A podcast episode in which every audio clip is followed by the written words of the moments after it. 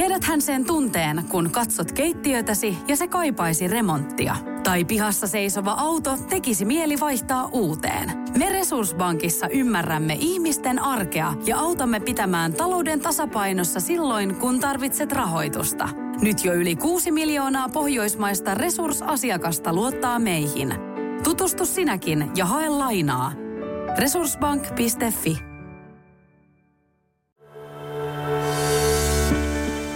Tämä on Etelä-Savon elykeskuksen tuottama podcast-sarja. Avaamme jaksoissa elykeskuksen eri palveluja ja niiden vaikuttavuutta asiantuntijoiden, yhteistyökumppanien ja asiakkaiden näkökulmasta.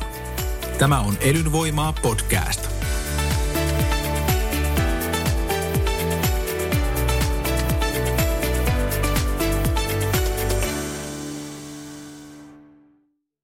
Tässä jaksossa Etelä-Savon TE-palveluiden johtaja Hanna Makkula ja Etelä-Savon elykeskuksen johtaja Juha Pulliainen vaihtavat ajatuksia niin menneistä, ajankohtaisista kuin tulevistakin asioista.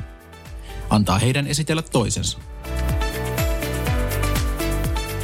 Hanna Makkula, Etelä-Savon TE-toimiston johtaja. Juha Pulliainen elykeskuksesta ja oot elinkeinotyövoima osaaminen ja kulttuurialueen johtaja. Kerro vähän, miltä miltä tämä koronatilanteen kehittyminen, miten se näkyy tuolla työmarkkinoilla sun mielestä?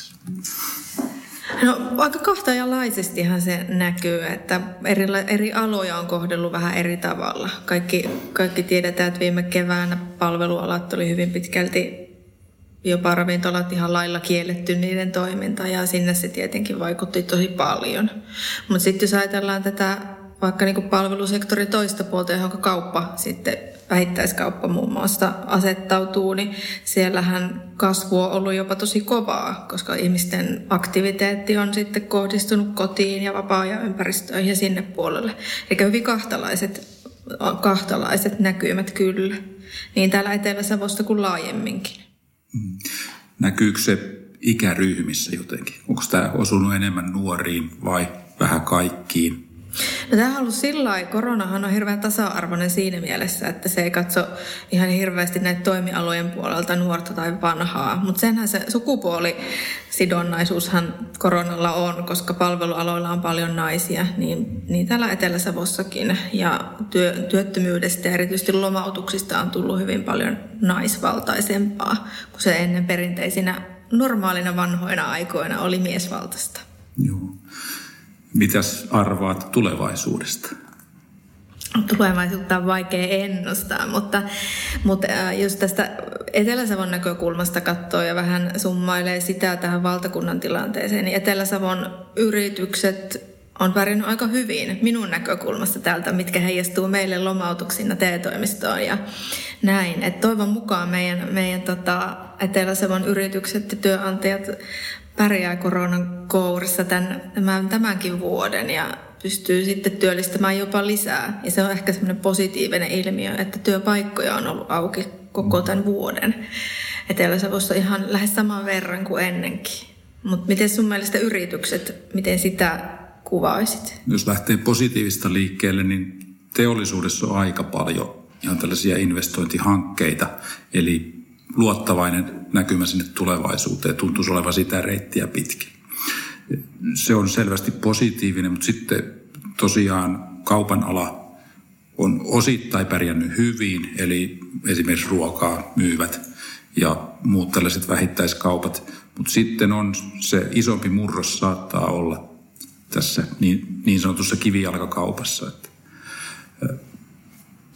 verkkokauppa oli muutenkin vyörymässä aika paljon ja nyt sen rooli on, on selvästi kasvanut. Ja tuossa oli Helsingin Sanomissa juttua sieltä Helsingin keskustasta, kun sieltä on työntekijät hävinnyt, niin ihmisiä liikkuu varsin hävi, vähän ja silloin ne kivijalkakaupat on todella ongelmissa, vaikka ne muuten voisi myydäkin jotain, mutta kun ne asiakkaat on kotona tekemässä etätöitä.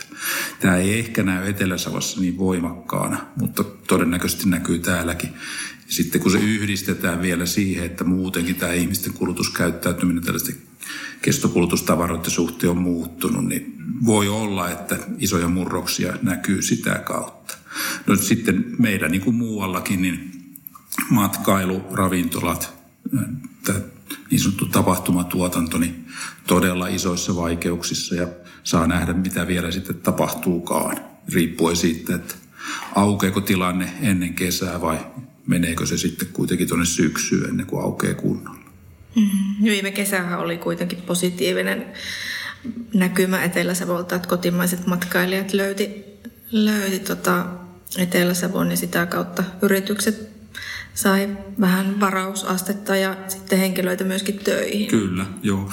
Ja oletettavasti ensi kesäkin, jos, jos tota, tämä pandemia ei kunnolla hellitä siihen mennessä, niin varmaankin mökkiläiset tulee ihan samassa määrin kuin viime kesänä ja voi olla, että näitä kotimaan matkailijoita tulee muutakin. Ja se näkyy sitten taas tuolla vaikkapa rautakaupassa.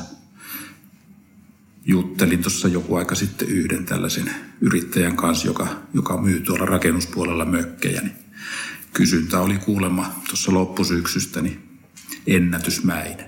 Mm, niinpä. Ja oli mökkien hin, keski, keskiarvohintakin nousu paljon. Kyllä. Tosi hyvä juttu. No sitten, mitäs me teemme tämän tilanteen parantamiseksi? Mitä TE-toimisto pystyy tekemään? Joo, se onkin hyvä kysymys.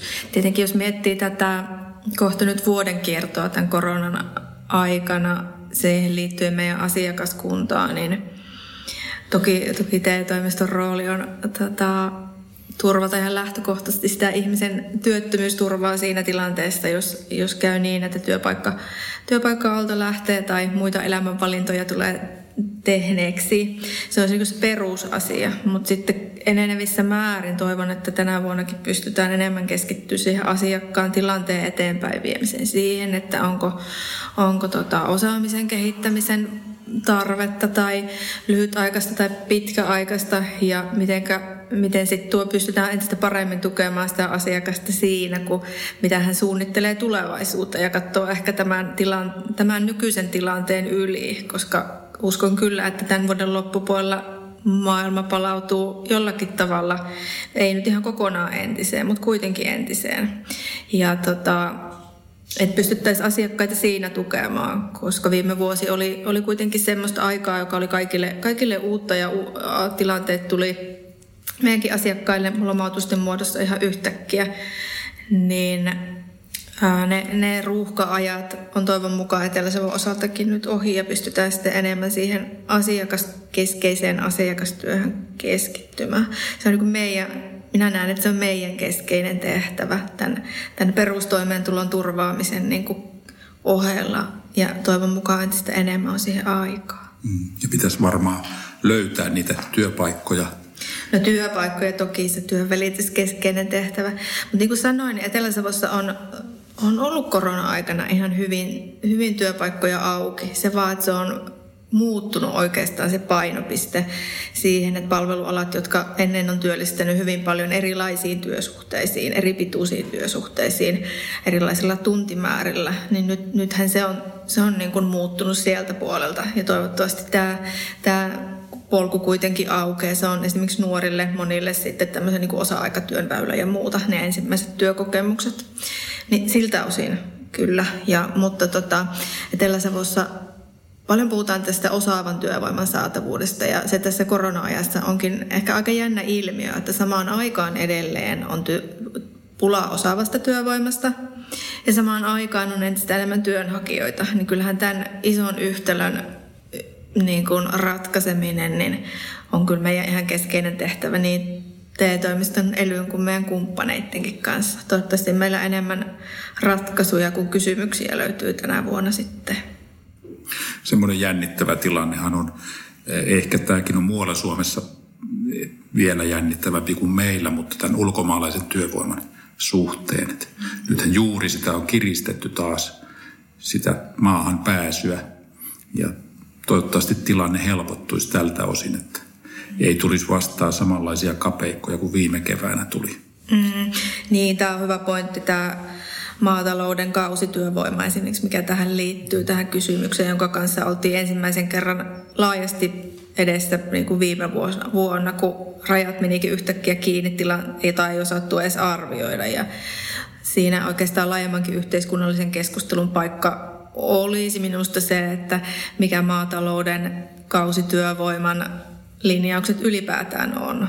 Viime vuosi meni vähän, ehkä saattain vaihtaen paljon esimerkiksi opiskelijoita, joiden kesätyöpaikat meni koronan vuoksi vaikka palvelualoilta, niin suuntautui sitten sinne maatalouden kausityövoimaan. Ja toki aika paljon sitten pääsi loppujen lopuksi kuitenkin ulkomaistakin työvoimaa maatalouden kausityövoimaan, joka kausi alkaa jo sitten maaliskuussa ja päättyy vasta sitten lokakuulle. Niin se kausi on kyllä aika pitkä itse asiassa meillä täällä Etelä-Savossakin, että kohta ollaan sen äärellä.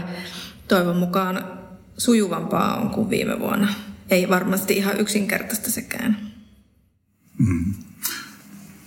Joo, sitten jos mennään tänne yrityspuolelle, niin viime vuonnahan tässä korona, se nyt ei ollut varsinaisesti elvytysrahoitusta, vaan se oli ehkä pelastamisrahoitusta. Ainakin se tarkoitus oli näin. Niin viime vuosihan oli aika raju elyn kannalta, eli siinä polkastiin muutamassa viikossa – käyntiin koneisto, jota kukaan ei osannut kuvitellakaan vähän aikaisemmin, että sellaista ikinä tarvittaisi, ja sitä ei todellakaan ollut.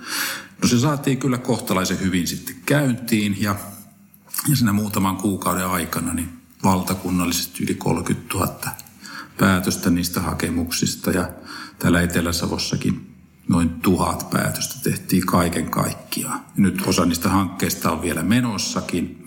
No niillähän pyrittiin näillä elyrahoittamilla niin löytämään yrityksistä tai yritykset tunnistamaan itse jotakin kehittämisasioita, minkä perusteella sitten se rahoitus myönnettiin. Ja niitä on vieläkin paljon, satoja hankkeita on käynnissä. Ja nyt tehdään sitten töitä sen eteen, että niistä, niistä löytyy sitten jatkoja. Ja toivottavasti löytyy ja sitten pääsee yritykset eteenpäin. Se oli viime vuotta ja siinähän oli Suomi-tasolla tietysti paljon muutakin. Business Finland myönsi myönsi tota, myös 30 000 hakemusta, yli 20 000 päätöstä, miljardi euroa, kun Elyllä oli yhteensä 3,5 miljoonaa. Ja sitten oli näitä muita yritysten tukimuotoja, niin sanottu yleinen kustannustuki, jonka toinen kierros on nyt haussa. Kolmatta suunnitellaan. Se tähtää nimensä mukaisesti siihen, että, että niihin, niihin liikevaihtojen häviämisiin, mitä yrityksessä on tapahtunut, niin niihin annettaisiin sitten tietyllä aikajänteellä toteutuneiden kustannusten mukaan niin kuin ihan, ihan suoraa rahallista tukea niihin yrityksiin ilman minkäänlaisia hankekytkintöjä tai muita. Sitten oli matkailu- ja ravitsemusalalle oli oma vähän vastaavanlainen kuvio. Maa- ja metsätalousministeriön puolelta on tälläkin hetkellä voi hakea niitä rahoja. Se on pienimuotoisempi kuin nämä elyn muuttuet, mutta joka tapauksessa niin siellä on edelleen voimassa yksi, yksi systeemi. Eli niitä oli todella paljon. Ihan kaikkiin tarvitsijoihin nekään ei varmaan osunut, että sinne jää aina katveeseen jotakin. Mutta Etelä-Savoonkin se viime vuoden yhteisrahamäärä kuitenkin pyöri tuolla jossain lähempänä 40 miljoonaa. Niin unohdin sanoa tuon kuntien kautta yksin yrittäjille annettu tuki noin tuhannelle yritykselle Etelä-Savossa ja sitten sieltä TE-toimiston kautta sellaiselle yrittäjälle, joka, jonka tulot tipahti tietyn rajan alle, niin heille tuli vielä sitten oma, oma tukimuotonsa. Ja niitä, eikö niitä ollut toista tuhatta pitkälti? Joo, 1400 oli silloin huippuaikoina huhtikuussa ja edelleen nyt muutama viikko sitten niin päälle 500 on edelleen meidän asiakkuudessa. Niin se kertoo siitä tilanteesta pienien yrittäjien, yrittäjien kanssa kyllä. Nythän pelätään hieman sitä, että tuleeko jonkinnäköinen konkurssisuma Suomeen, kun tämän kuun lopussa nämä tietyt rajoitteet konkurssiin hakemisen suhteen laukeaa. No sitten on ollut vähän lohdullisempiakin tietoja, että se ei ole ehkä niin iso suma kuin pelätään, mutta todennäköisesti aika paljon tulee ja varmaan kohdistuu tänne meidän alueellekin.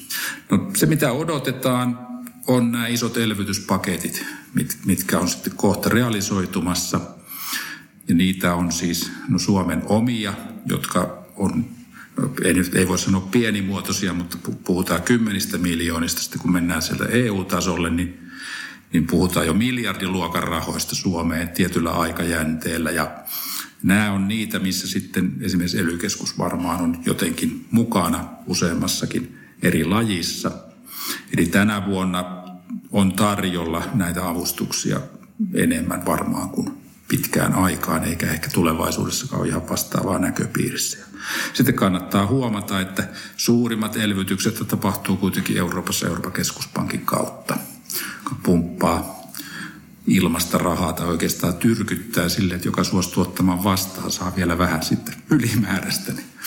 Niin, sellainen, sellainenkin kuvio on menossa. Eli nämä elvytysrahat on, on valtava paketti ja varmaan tulee hyvään tarpeeseen, mutta niitä toivottavasti yritykset osaa uskaltaa hyödyntää sitten. Ja sitten suomalaiset pärjäisi muun muassa niissä julkisissa infrastruktuuri investoinneissa, mitä Euroopassa tapahtuu ja mitä Suomessa tapahtuu. Nehän menee kuitenkin sitten kilpailutuksen kautta. Toivottavasti meikäläiset yrityksetkin niihin pystyy. Hankkeet on kyllä isoja, että sinne ihan pienet yritykset pärjää.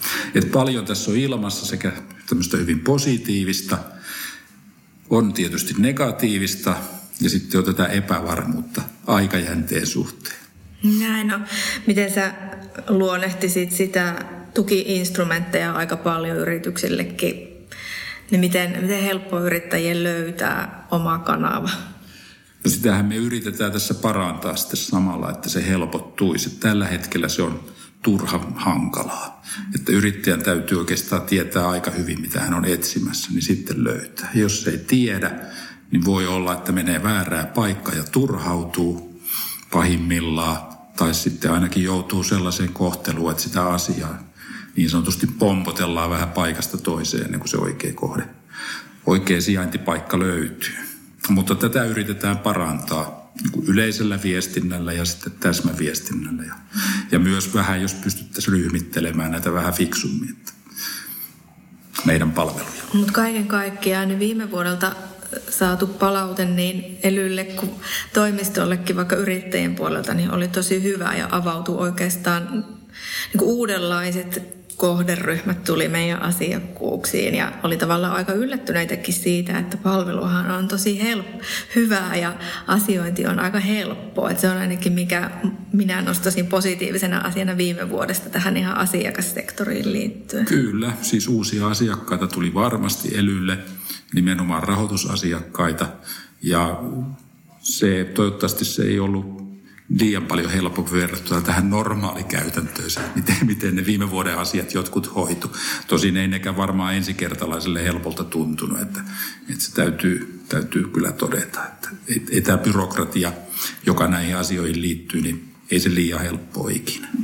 No ei se ole, mutta julkinen raha on julkista rahaa. Niin, ja sitten siinä on se läpinäkyvyys, eli, eli no, veronmaksajien rahaa, on se sitten Suomesta tai Euroopasta koottua, niin kyllä kansalaisten oikeus on saada tietää, mihin se käytetään. Ihan, ihan nimillä ja sillä tavalla niillä asioilla, esimerkiksi tässä tapauksessa, että tätä koronarahoitusta, niin sillä nimellä löytää meidän, meidän viestinnästä kyllä ne listat niistä yrityksistä, jotka sitä on saaneet.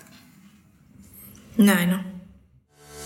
Tässä jaksossa vieraana oli Etelä-Savon TE-palveluiden johtaja Hanna Makkula ja Etelä-Savon ely johtaja Juha Pulliainen. Tämä on Elyn voimaa podcast.